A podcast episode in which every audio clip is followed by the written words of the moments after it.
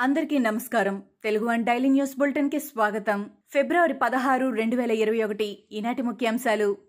AP panchayat ఎన్నికల్లో ప్రజలు బుద్ధి చెబుతున్నా వైసీపీ నేతలకు సిగ్గు రావడం లేదని టీడీపీ అధినేత మాజీ ముఖ్యమంత్రి నారా చంద్రబాబు నాయుడు అన్నారు. క్రోసూరులో టీడీపీ నేతల అక్రమ అరెస్ట్ పులివెందులలో పంట పొలాలను వైసీపీ నేతలు నాశనం చేయడంపై ఆయన తీవ్రంగా ఖండించారు.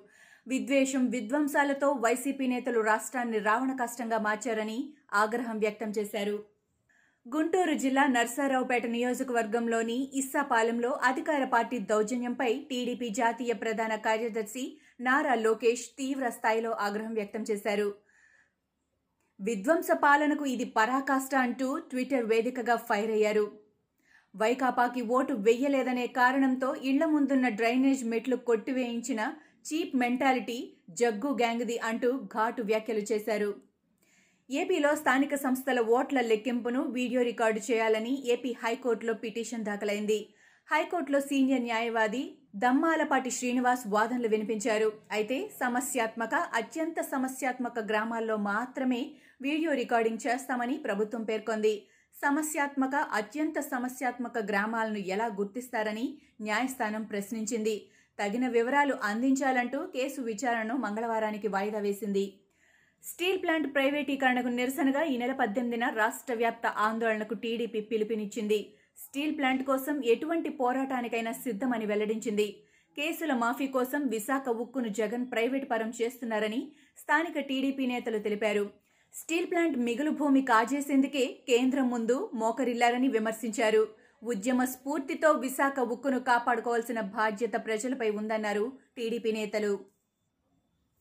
మంత్రి కొడాలి నాని హౌస్ మోషన్ పిటిషన్పై హైకోర్టులో విచారణ బుధవారానికి వాయిదా పడింది. మంత్రి కొడాలి నాని ఎన్నికల కమిషన్ తరపు న్యాయవాదులు అందించిన వీడియో టేపులతో న్యాయస్థానం సంతృప్తి చెందలేదు. అయితే ఈ కేసును లోతుగా విచారించాలని ధర్మాసనం తెలిపింది. కోర్టుకు సహాయపడేందుకు అమికస్ క్యూరీగా సీనియర్ న్యాయవాదిని నియమిస్తామని కోర్టు ఆదేశించింది. పిటిషనర్ సరైన వీడియో టేపులను ఇవ్వాలని కోర్టు తెలిపింది. తెలంగాణ రాష్ట్రంలోని ప్రతి బీసీ బిడ్డ చదువుకోవాలనేది సీఎం కేసీఆర్ స్వప్నమని ఎమ్మెల్సీ కవిత అన్నారు. నిజామాబాద్లో బీసీ కుల సంఘాల సమావేశంలో ఎమ్మెల్సీ కల్వకుంట్ల కవిత మాట్లాడుతూ నిజామాబాద్లో బీసీ బాలిక బాలురకు ప్రత్యేకంగా మరో రెండు హాస్టళ్ళు ఏర్పాటు చేయాలని బీసీ సంక్షేమ శాఖ మంత్రి గంగుల కమలాకర్ను కవిత కోరారు. నిజామాబాద్లో సావిత్రమ్మ పేరుతో బీసీ భవన్ నిర్మించాలని మంత్రికి కవిత వినతిపత్రం సమర్పించారు.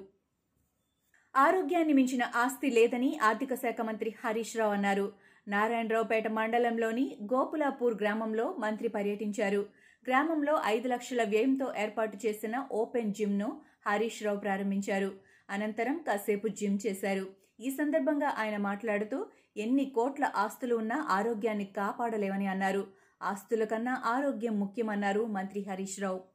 రంగారెడ్డి జిల్లా రావిరాలలో నిర్వహిస్తున్న రణభేరికి రాష్ట్రంలో రైతులు కాంగ్రెస్ నాయకులు తరలి రావాలని TPCC working president Malkajgiri MP Revanth Reddy పిలుపునిచ్చారు. అచ్చంపేటలో బయలుదేరిన రాజీవ్ రైతు భరోసా యాత్ర ఫిబ్రవరి పదహారున మధ్యాహ్నం మూడు గంటలకు రావిరాలలో ముగియనుందని ఆనాడు జరిగే రణభేరికి ప్రతి ఒక్క కాంగ్రెస్ కార్యకర్త రావాలని ఆయన కోరారు.